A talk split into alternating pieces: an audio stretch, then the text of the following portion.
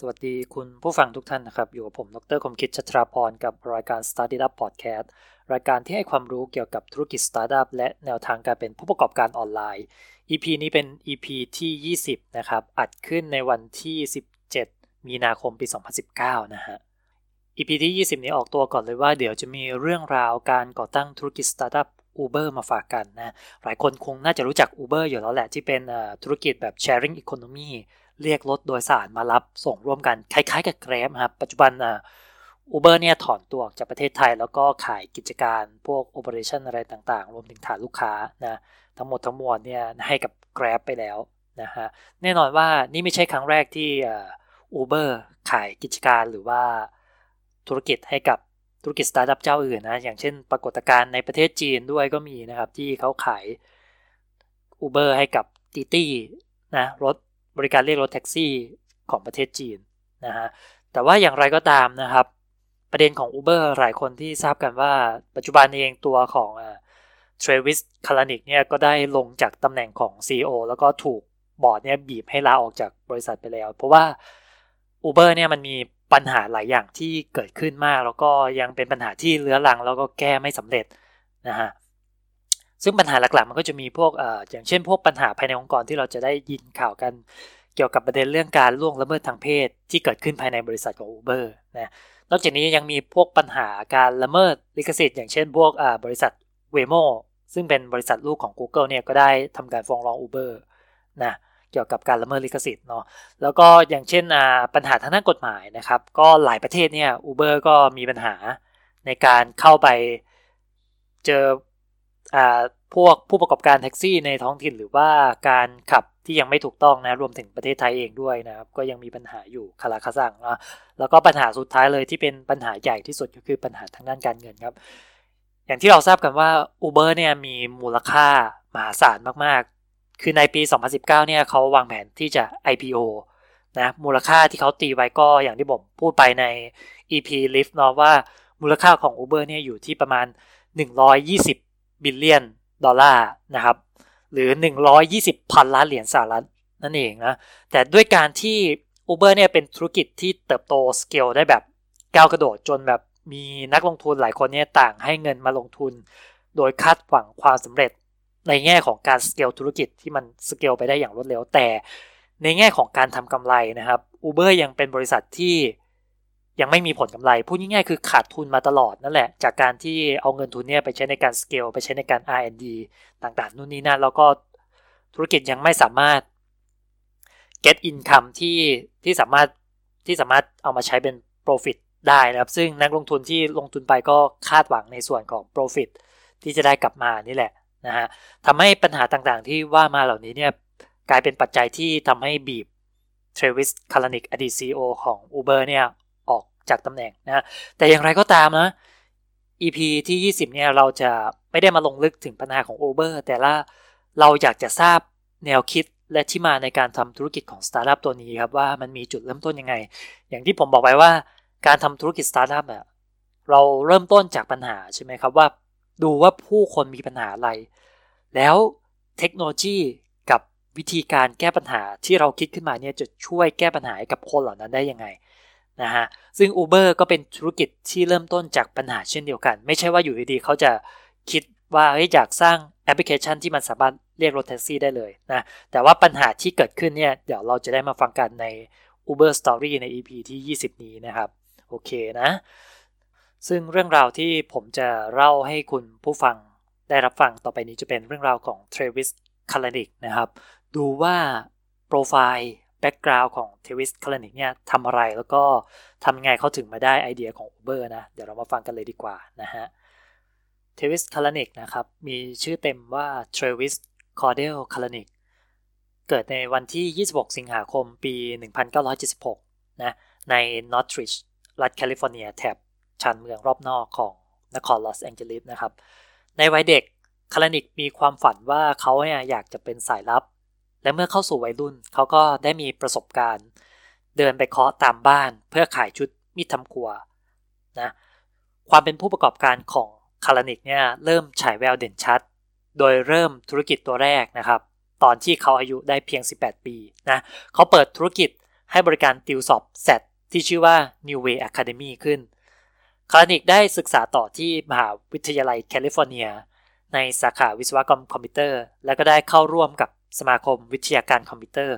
ที่นั่นทำให้เขาได้รู้จักกับ Michael Todd แล้วก็Vince Busam ซึ่งภายหลังพวกเขาก็ได้ร่วมงานกันในการก่อตั้งบริษัทขึ้นมานะฮะในช่วงที่เรียนมหาวิทยาลัยนะครับ Travis Kalanick ก็ได้ลาออกจากมหาวิทยาลัยกลางคันในปี 1998 เพื่อมุ่งทำธุรกิจแบบเต็มเวลา โดยเขาก่อตั้งบริษัทที่ชื่อว่า s c o r ขึ้นมา โดยมีเพื่อนซี้อย่าง Michael Todd แล้วก็ Vince Busamนะครับมาเป็นผู้ร่วมก่อตั้งธุรกิจนะซึ่งพวกเขาให้บริการ Search Engine แบบ Peer to Peer สำหรับการค้นหาและแชร์ไฟล์ ซึ่ง Score เนี่ยเกิดขึ้นก่อน Napster ที่มีคอนเซปต์คล้ายๆกันนะแม้ว่า Score จะดึงดูดผู้ใช้หลายล้านคน แต่ว่าในปี 2000 เนี่ยบริษัทสื่อกว่า 30 แห่งก็ได้พากันฟ้องร้อง Score เป็นจำนวนเงิน 250,000 ล้านเหรียญ สุดท้ายKalanick และพรรคพวกได้ยื่นขอล้มละลายในปีเดียวกันเพื่อหลีกเลี่ยงการฟ้องร้องคดีในปีถัดมานะครับทีมวิศวกรเดิมของ Scour เนี่ยนำโดย Kalanick และ Todd ได้ก่อตั้งบริษัท share file ขึ้นมาอีกตัวที่ชื่อว่า Red Swoosh ด้วยความคิดที่อยากจะแก้แค้นบริษัทสื่อ 33 แห่งที่ฟ้องร้องพวกเขานะ Kalanick ได้เผชิญหน้ากับความท้าทายหลายอย่างโดยเฉพาะเรื่องการเงิน เมื่อบริษัทเกิดถังแตกไม่มีเงินจ่ายค่าจ้างพนักงานทั้ง 7 คน และในเดือนสิงหาคมปี 2001 คาร์นิกเกิดความไม่ลงรอยกับทอสเรื่องการไม่ยอมหักภาษีนะที่จ่ายสำหรับเช็คเงินเดือนพนักงาน ซึ่งเขามองว่านี่เป็นอาชญากรรมทางเศรษฐกิจ อย่างไรก็ตาม r e s w o o d ก็ได้ถูกซื้อโดยบริษัทอากาไมเทคโนโลยีในปี 2007 ด้วยมูลค่า 23 ล้านเหรียญ โดยแบ่งเป็นหุ้น 19 ล้านเหรียญ และเงินอีกจำนวน 4 ล้านเหรียญ เหตุการณ์นี้ทำให้ Kalanick เนี่ยกลายเป็นเศรษฐีเงินล้านในทันที เศรษฐีหน้าใหม่ไม่ยอมเสียเวลาไปกับการใช้เงินเพื่อซื้อบ้านออกเดินทางหรือว่าลงทุนกับธุรกิจสตาร์ทอัพแต่เขากลับไปพบปะกับบุคคลดังในวงการสตาร์ทอัพเพื่อคุยหาไอเดียลงทุนใหม่ๆ กับ Chris Sacca ปัจจุบัน Chris Sacca เนี่ยเป็นนักลงทุนระดับพันล้านเหรียญหรือ billionaire ไปแล้วนะครับ แล้วก็เป็นคนออกทุนให้กับ Uber ในช่วงแรกด้วยนะ นอกจากนี้เขายังได้ไปพบกับโทนี่เช แห่ง Subpost นะครับ แล้วก็ Ev Williams แห่ง Twitter นะเนี่ยครับ หลังจากที่ขายกิจการ Red Swoosh ไปให้กับ Akamai แล้วนี้เนี่ย Travis Kalanick ไม่อยู่เฉยนะ ผู้ชายคนนี้ต้องการที่จะหาไอเดียธุรกิจใหม่ที่เขาอยากจะสร้างขึ้นมา เพื่อลงทุนแล้วก็ผลักดันธุรกิจตัวนี้ให้ไปไกลกว่าสิ่งที่เขาสร้างมานะครับ แล้วก็ เหตุการณ์ในการหาไอเดียธุรกิจตัวนี้เนี่ยมันคือจุดเริ่มต้นของไอเดีย Uber ที่เกิดขึ้นในกรุงปารีสนะเดี๋ยวเรามาฟังกันต่อนะเรื่องราวของ Uber นะครับเริ่มต้นในกรุงปารีสช่วงฤดูหนาวปลายปี 2008 ในตอนนั้น Travis Kalanick กับ Garrett Camp ได้ไปเข้าร่วมงาน conference ทางด้านเทคโนโลยีที่ชื่อว่า Le Web ซึ่งจัดเป็นประจำทุกปีในประเทศฝรั่งเศสนะ โดยในปีนั้นว่าด้วยหัวข้อ Where Revolutionaries Gather to Plot the Future หรือแปลเป็นไทยว่าที่ซึ่งการปฏิวัติมารวมตัวกันเพื่อกำหนดอนาคต ย้อนกลับไปในปี 2007 Kalanick มีเงิน 19 ล้านเหรียญจากการขายกิจการเลสวูดนะส่วนแคมป์เนี่ยมีเงิน 75 ล้านเหรียญจากการขาย Stumble Up p o n ให้กับ eBay อย่างไรก็ตามการที่ทั้งคู่มาที่งาน conference เนี่ยก็เพื่อมองหาการลงทุนในสิ่งใหม่ โดยเฉพาะสิ่งที่สามารถช่วย แก้ปัญหาในชีวิตประจำวันของผู้คนได้ ช่วงจัดการ conference นะฮะสองเศรษฐีเงินล้านเนี่ยได้ตระเวนเที่ยวในกรุงปารีสยามค่ำคืน เพื่อผ่อนคลายแล้วก็ดื่มกิน แต่ว่าปัญหาที่พวกเขาพบก็คือการหารถแท็กซี่ ให้ได้สักคันนั่นนะมันยากเหลือเกิน ซึ่งแคมป์เองก็ประสบปัญหานี้ในซานฟรานซิสโกที่เขาอยู่สองหนุ่มที่กำลังนั่ง chill กับอาหารอยู่บนหอไอเฟล ก็ได้ระดมสมองกันเพื่อแก้ปัญหานี้ ในตอนนั้นทุกอย่างถูกทำเป็นแอปหมดแล้ว แต่ยังไม่มีแอปสักตัวที่สามารถใช้เรียกรถแท็กซี่ได้ แคมป์จึงเสนอไอเดียออกมาคือ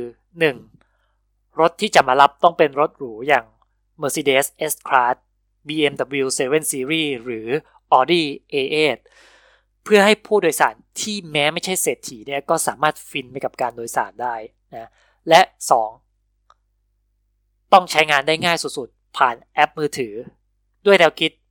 press the button and get a cab หรือกดปุ๊บ มีรถมารับปั๊บซึ่งคารานิกก็เห็นด้วยกับไอเดียนี้แล้วก็ให้เครดิตแคมป์เป็นเจ้าของไอเดียตอนที่เขาสัมภาษณ์กับสื่อนะโอเค หลังจากที่ได้ไอเดียแล้วก็จะเป็นเหตุการณ์ที่ทั้งคู่นี้จะได้มาก่อร่างสร้าง Uber ขึ้นนะครับ หลังจากจบงาน conference LeWeb นะ ทั้งคู่ได้แยกย้ายกันกลับไป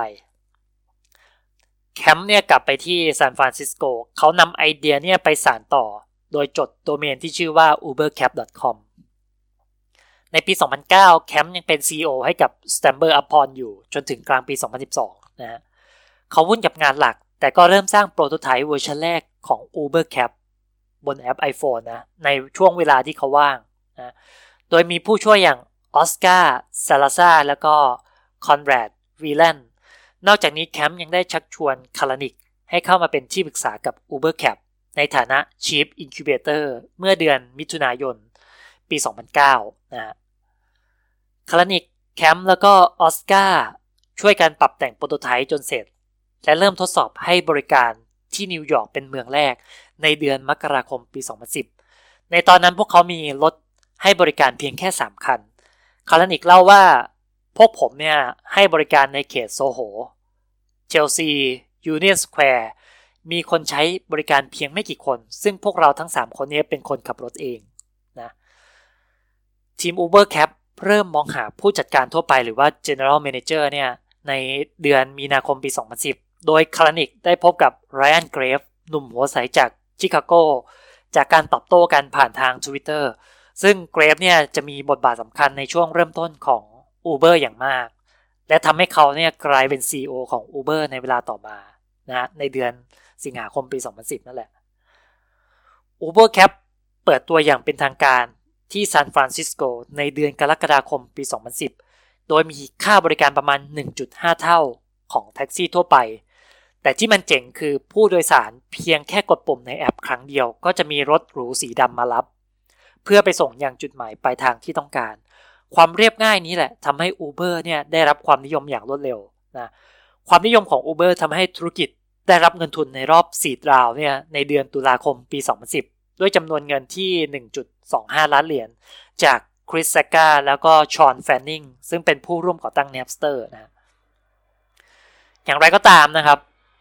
เมื่อพวกเขาได้รับเงินมาเนี่ยเส้นทางก็ยังไม่ได้รอยด้วยกิบกุหลาบนะเดี๋ยวเรามาฟังกันต่อ หลังจากที่ได้รับเงินทุนนะครับ เทศบาลเมืองซานฟรานซิสโกก็ออกคำสั่งไม่ให้ประชาชนใช้บริการของ Uber เพราะการดำเนินธุรกิจที่คล้ายกับการให้บริการรถแท็กซี่ ซึ่งมีคำว่า cap อยู่ในชื่อนะ แต่ไม่มีใบอนุญาตที่ถูกต้อง ดังนั้นธุรกิจจึงเปลี่ยนชื่อเป็น Uber พร้อมซื้อโดเมน uber.com มาจาก Universal Music Group Uber เร่งขยายฐานผู้ใช้โดยการออกแบบแอปสำหรับ Android ในเดือนพฤศจิกายนปี 2010 และในเดือนถัดมานะครับคาลานิกก็ได้กลายเป็น CEO ส่วนเกรฟเนี่ยก็กลายเป็น Co-founder COO แล้วก็สมาชิกบอร์ดบริหาร แต่ทั้งคู่ก็ยังมีความสัมพันธ์ที่ดีต่อกันอยู่นะ ในปี 2011 นะครับ จะเป็นปีที่ Uber เนี่ย growth หรือว่าเติบโตแบบก้าวกระโดดทีเดียวนะ ปี 2011 นะครับ ในเดือนกุมภาพันธ์ Uber เนี่ยได้รับเงินทุนรอบซีรีส์ A เป็นจำนวนเงิน 11 ล้านเหรียญจาก Benchmark Capital ตอนนั้นทำให้ธุรกิจของพวกเขาเนี่ยมีมูลค่า 60 ล้านเหรียญแล้วนะเงินทุนนี้ช่วยให้ Uber เนี่ยรุกพื้นที่ให้บริการเพิ่ม โดยเริ่มจากนิวยอร์ก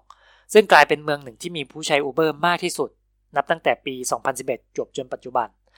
โดยมีการเรียกใช้บริการของ Uber นะครับ 82,000 เที่ยวต่อวันเลยทีเดียว นอกจากนี้พวกเขายังรุกไปที่ซีแอตเทิลบอสตันชิคาโกและวอชิงตันดีซีแล้วก็เริ่มจะขยายธุรกิจเนี่ยออกไปนอกสหรัฐอเมริกาโดยเริ่มที่ปารีสซึ่งเป็นเมืองที่พวกเขาได้ไอเดียในการทำ Uber ที่งาน The Web Conference ในเดือนธันวาคมปี 2011คารานิกได้ประกาศข่าวการได้รับเงินรอบเอ่อซีรีส์ B จำนวน 31 ล้านเหรียญจาก m e l o Venture เจฟเบซอสแล้วก็ Goldman Sachs นอกจากนี้นะครับ ในปี 2012 Uber เริ่มแตกลายการให้บริการแท็กซี่ราคาประหยัดอย่าง UberX ซึ่งถูกกว่า Uber Black ประมาณ 35% UberX เนี่ยจะเน้นใช้รถไฮบริดอย่าง Prius และ Cadillac Escalade แต่ที่ฮือฮาคือ ผู้ใช้เนี่ยสามารถเรียกรถขายไอติมไปรับไปส่งได้ทำให้ UberX เนี่ยเป็นที่รู้จักมากขึ้น นะแม้ว่าธุรกิจ Uber มันจะเติบโตจนสามารถสเกลไปต่างประเทศได้แล้วแต่ธุรกิจนี้ก็มีการถูกต่อต้านแล้วก็ถูกกีดกันจากในหลาย ๆ ประเทศนะครับ เดี๋ยวเราฟังกัน มีหลายเหตุการณ์ครับที่ทำให้ Uber เนี่ยถูกวิพากษ์วิจารณ์ไปในแง่ลบ และก็ถูกต่อต้านนะแต่ว่าเดี๋ยวขอยกตัวอย่างเหตุการณ์สำคัญสำคัญที่เกิดขึ้นนะ หลังจากที่ได้รับเงินทุนในปลายปี 2011 ก็เกิดเหตุการณ์ค่าโดยสารพุ่งพวดเป็น 7 เท่าของราคาปกติ ซึ่งมาจากการใช้อัลกอริทึมการคำนวณราคาแบบอัตโนมัติ โดยพิจารณาจากอุปสงค์และอุปทานของตลาด ในช่วงเทศกาลปีใหม่ 2011 เหตุการณ์นี้ทำให้ Uber เนี่ยถูกวิจารณ์ในแง่ลบอย่างมาก ซึ่งเหตุการณ์การกระชากราคาหรือว่า searching price เนี่ยเกิดขึ้นซ้ำรอยอีกครั้ง ในช่วงที่อเมริกาเนี่ยเจอพายุเฮอริเคนแซนดี้ถล่มในปลายปี 2012 ซึ่ง Uber ต้องเปลี่ยนแผนให้ผู้ประสบภัยนั่งรถกลับบ้านฟรี ในช่วงฤดูหนาวปี 2012 Uber ได้ขยายบริการไปยังเมืองต่างๆ ธุรกิจได้มีข้อพิพาทกับคู่กรณีทั้งรายเล็กรายใหญ่ ซึ่งเป็นหน่วยงานรัฐในประเทศนั้นๆ รวมถึงบรรดาบริษัทรถแท็กซี่ในท้องถิ่น แต่คลานิก ก็ยังคงยืนกรานที่จะต่อสู้กับปัญหานี้ต่อไป เพื่อให้ Uber ไปได้ไกลกว่าที่เคยเป็น เกิดเหตุสลดในเดือนมกราคมปี 2014 เมื่อโซฟีหลุยเด็กหญิงวัย 6 ขวบ ถูกคนรับจ้างขับรถของ Uber เนี่ยชนเสียชีวิตในระหว่างที่ข้ามถนนในซานฟรานซิสโก โดย Uber ปฏิเสธข้อกล่าวหา ว่าเหตุสลดเนี่ยไม่ได้เกี่ยวข้องกับยานพาหนะ หรือผู้ให้บริการในระหว่างขับขี่ด้วยระบบของ Uber อย่างไรก็ตาม Uber ได้ออกประกันให้กับผู้ขับขี่ของ Uber ในขณะที่รถวิ่งโดยไม่มีผู้โดยสารจากเหตุการณ์นี้นะครับ ในช่วงกลางปี 2014 คนขับรถแท็กซี่ในลอนดอน เบอร์ลิน ปารีส แล้วก็กรุงมาดริด ได้รวมตัวกันประท้วงปิดถนนต่อต้าน Uber บริษัทรถแท็กซี่ดังกล่าวโจมตี Uber ว่า Uber เนี่ยหลีกเลี่ยงค่าธรรมเนียมใบอนุญาต ขับขี่รถสาธารณะที่มีราคาแพง และละเมิดกฎหมายท้องถิ่น ทำให้การแข่งขันเนี่ยไม่เป็นธรรมเกิดขึ้น ในเดือนธันวาคมปี 2014 เกิดคดีข่มขืนผู้โดยสาร Uber ขึ้นในประเทศอินเดียทำให้ Uber ถูกแบนจากอินเดียไปพักหนึ่ง แต่ไม่กี่เดือนถัดมารัฐบาลอินเดียก็สั่งยกเลิกการแบนนั้น ในปัจจุบัน Uber ยังต้องต่อสู้กับปัญหาการประท้วงต่อต้านของบรรดาคนขับรถแท็กซี่ และผู้โดยสารในประเทศต่างๆ ไม่ว่าจะเป็นบราซิล แคนาดา จีน ฝรั่งเศส เยอรมัน อินเดีย ญี่ปุ่น เกาหลีและสเปน ซึ่ง Uber อาจไม่รอดมาถึงทุกวันนี้หากไม่ได้การชี้นำที่ดีของแกเรตแคมป์และการไม่ยอมแพ้ต่อปัญหาของเทรวิสคาลานิกอย่างที่เราทราบกันว่า Uber เนี่ยไม่ได้เป็นเจ้าเดียวที่อยู่ในตลาดนะครับ EP ที่ผมพูดเกี่ยวกับ Lyft ไปนี้เนี่ยLyft ก็เป็นคู่แข่งตัวฉกาจตัวหนึ่งเลยที่ปรากฏขึ้นมา แล้วก็สามารถต่อสู้กับ Uber ได้จนสามารถครองที่ 2 ในตลาดได้นะ โอเค ย้อนกลับไปในเดือนสิงหาคมปี 2012 นะครับ ธุรกิจสตาร์ทอัพที่ชื่อว่า Lyft เนี่ยได้ปรากฏตัวขึ้นในฐานะคู่แข่งของ Uber โดยเริ่มให้บริการที่ซานฟรานซิสโกและในปี 2013 Lyft ได้ยกระดับตัวเองขึ้นมาเป็นคู่แข่งของ Uber ทั้งในระดับประเทศและก็ระดับโลก การแข่งขันระหว่าง 2 ผู้ให้บริการ ยังคงดุเดือด โดยทั้งคู่เคลมว่าถูกกลั่นแกล้งจากคนของอีกฝ่าย โดยการเรียกรถมารับแล้วก็บอกยกเลิก โดย Uber กล่าวหาว่าคนของ Lyft เนี่ยยกเลิกบริการกว่า 13,000 เที่ยว ส่วน Lyft ก็กล่าวหาว่าทาง Uber เองเนี่ยก็มีการยกเลิกบริการกว่า 5,000 เที่ยวนะอย่างไรก็ตามนะครับ Uber ก็ยังเติบโตต่อไปนะ Uber เนี่ยได้รุกไปในตลาดอินเดียแล้วก็แอฟริกาในช่วงเดือนสิงหาคมปี 2013 นะ ในตอนนั้นพวกเขาได้รับเงินทุนเพิ่มในรอบซีรีส์ C จาก Google Ventures จำนวน 58 ล้านเหรียญทำให้ Uber เนี่ยมีมูลค่าสูงถึง 3.76 บิลเลียนดอลลาร์ เงินทุนนี้ช่วยให้ Uber เนี่ยสามารถขยายธุรกิจออกไปได้มากขึ้นนะในเดือนกันยายนปี 2013 รัฐแคลิฟอร์เนียกลายเป็นรัฐแรกที่อนุญาตให้บริการใช้รถรับส่งร่วมกันเนี่ยเป็นเรื่องที่ถูกกฎหมาย ซึ่งเอื้อประโยชน์ต่อ Uber และ Lyft นอกจากนี้ในช่วงปลายปี 2013 Uber ยังได้ปิดดีลกับ ผู้ผลิตรถยนต์ได้สำเร็จ ส่งผลให้ต้นทุนการให้บริการของ Uber นั้นนะถูกลงไปอีกนะฮะนอกจากนี้นะครับ Uber ก็เหมือนกับธุรกิจอื่นที่จะต้องการรุกเข้าไปในประเทศจีน เพราะว่าประเทศจีนเนี่ยอย่างที่เราทราบกันว่าธุรกิจเข้าไปได้แค่เสี้ยวเดียวเนี่ยก็สามารถสร้างมูลค่าได้มหาศาลจากจำนวนประชากรของประเทศจีนที่มีอยู่หลายพันล้านคน นะฮะ Uber เนี่ยได้ให้บริการใน 100 เมืองทั่วโลก ในเดือนเมษายนปี 2014 นะ แล้วก็เขาได้ปล่อยบริการจัดส่งของอย่างเช่น Uber Rush ซึ่งใช้รถจักรยานยนต์ส่งของในเมืองแมนฮัตตัน อัตราค่าบริษัทจะเริ่มต้นที่ 15 เหรียญ แล้วก็มีการชาร์จเพิ่มขึ้นอยู่กับโซนนั้นๆ นะ นอกจากนี้นะครับ ในปี 2014 เนี่ย Uber ยังได้บุกเข้าจีนแผ่นดินใหญ่ได้สำเร็จ ในเดือนกรกฎาคม ซึ่งพวกเขาได้รับเงินทุนเพิ่มอีก 1.2 พันล้านเหรียญทำให้ในตอนนั้นเนี่ย Uber เป็นบริษัทที่มีมูลค่า 17 พันล้านเหรียญ ประเทศจีนถูกจับตามองว่าจะกลายเป็นตลาดที่ใหญ่ที่สุดของ Uber และทุกวันนี้ 4 ใน 10 เมืองที่ใช้บริการ Uber มากที่สุดอยู่ในประเทศจีน นอกจากนี้ Uber ยังขยายบริการอื่นๆ อย่างเช่น Uber Pool หรือบริการรับส่งคนที่โดยสาร ไปในทางเดียวกัน ในเดือนสิงหาคมปี 2014 บริการนี้ช่วยให้ผู้โดยสารประหยัดเงินเหมือนมีคนมาแชร์ และนี่ก็เป็นรถยนต์ที่ใช้ร่วมกันในแบบฉบับของ Uber นะสิ้นปี 2014 ครับ Uber ได้รับเงินทุน 600 ล้านเหรียญจาก Baidu search engine ยักษ์ใหญ่ของจีน โดยดีลนี้ Baidu จะเชื่อม mobile search กับแผนที่ของตนนี้เข้ากับบริการของ Uber และทำให้ Uber สามารถใส่เกียร์สู้กับบริษัทเทคโนโลยีเจ้าดังๆ ในจีนได้ เหตุการณ์ที่น่าสนใจในปี 2015 นะครับ เมื่อ Uber รุกเข้าตลาดจีนได้สำเร็จ พวกเขาเปิดบริการตัวใหม่ที่ชื่อว่า Uber Cargo ในฮ่องกง ในเดือนมกราคมปี 2015 นะ ซึ่งเป็นบริการที่ช่วยขนย้ายและรับส่งของ Uber นะ Uber ยังยึดมั่นในการส่งมอบคุณค่าให้แก่ผู้ใช้ โดยยึดหลักการ Travel like a VIP และบริการใหม่ที่เกิดขึ้นทำให้เรามองเห็นชัดขึ้นว่า Uber กำลังเคลื่อนตัว ไปเป็นบริษัททางด้านโลจิสติกนะครับเพราะว่าในปัจจุบันเนี่ย Uber แตกจักรวาลออกมาเยอะเหลือเกินนะ ไม่ใช่แค่บริการเรียกรถแท็กซี่รับส่ง แต่ว่าพวกเขายังขยาย service ต่างๆ ที่มันเกี่ยวข้องกับ transportation แล้วก็ logistics อีกนะ อย่างเช่น Uber Eats ใช่ไหมครับ ที่สามารถสั่งรับส่งอาหารมาทานที่บ้านได้นะ Uber Rush Uber Delivery อะไรหลายอย่างเลยที่เกิดขึ้นในเครือจักรวาลของ Uber นะฮะ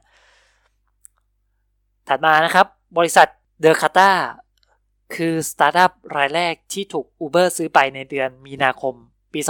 2015 ธุรกิจสตาร์ทอัพตัวนี้ทำเกี่ยวกับแผนที่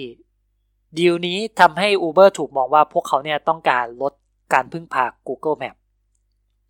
นอกจากนี้นะ Uber ยังได้ปล่อย Uber Eats ในเดือนเมษายนปี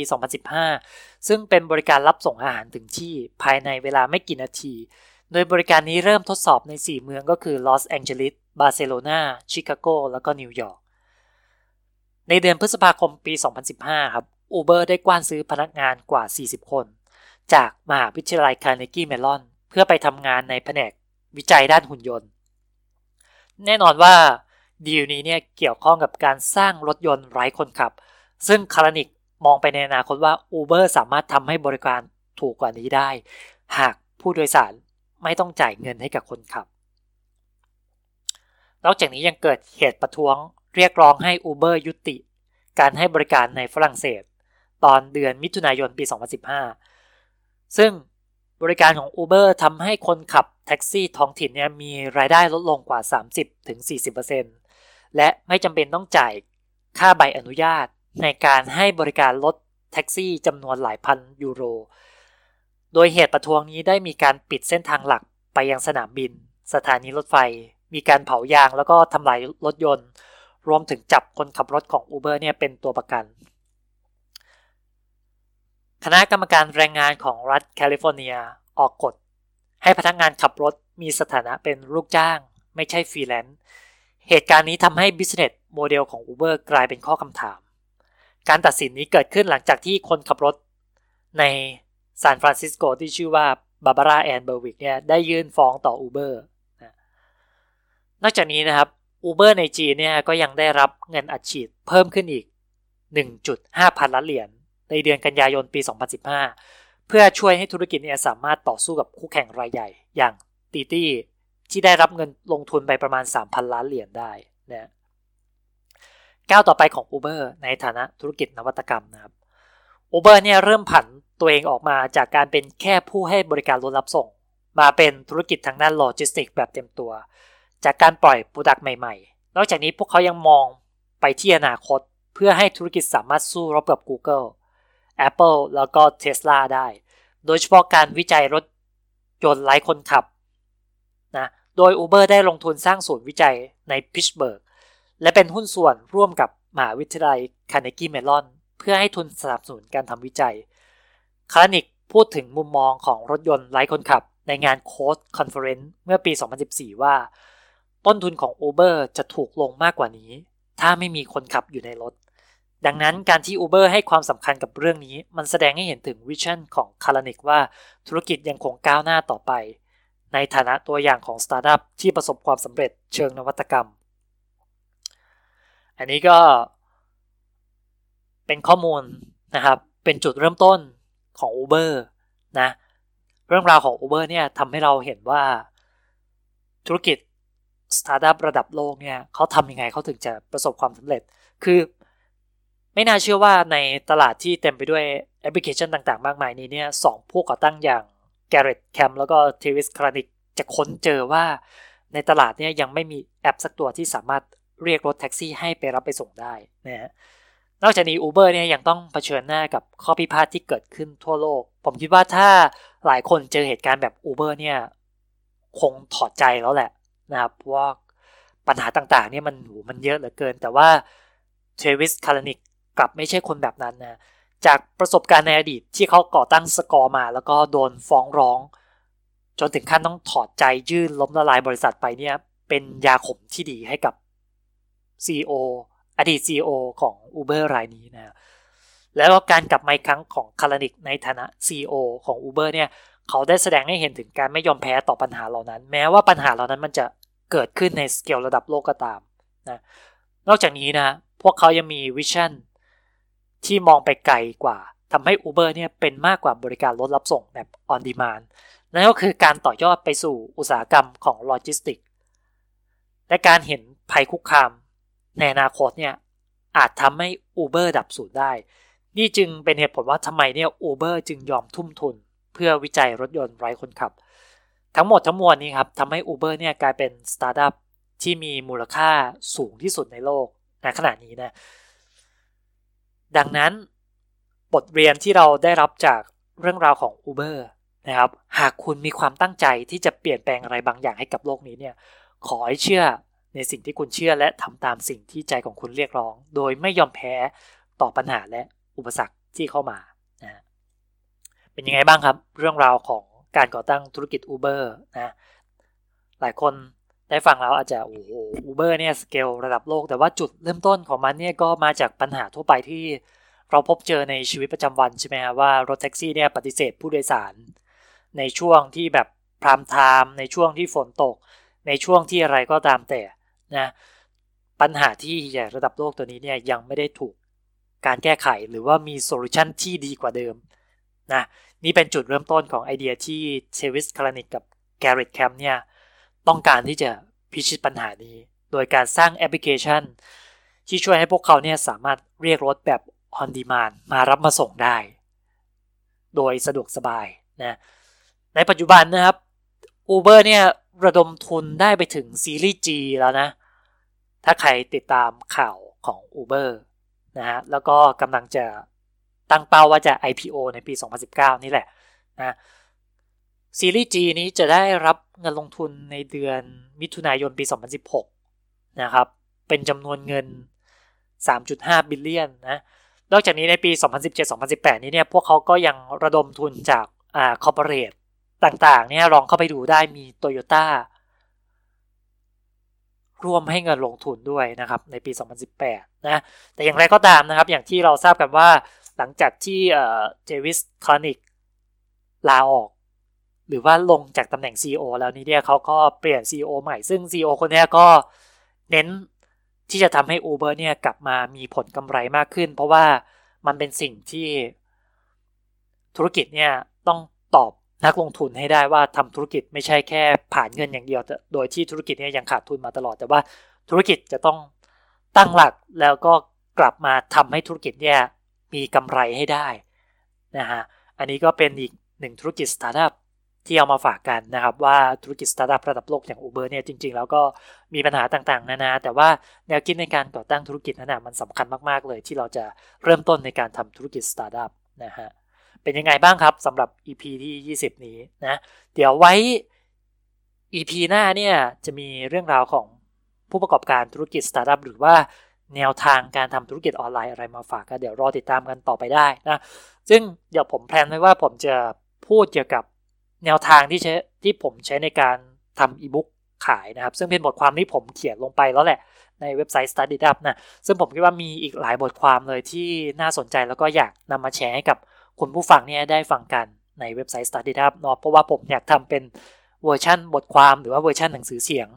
ด้วยนะครับหวังว่าน่าจะติดตามกันต่อไปไม่ว่ากันนะเดี๋ยวไว้มีอะไรดีๆ จะมาฝากกันเพิ่มเติมนะครับ รอติดตามกันได้ใน EP ถัดไป แล้วพบกันใหม่สวัสดีครับ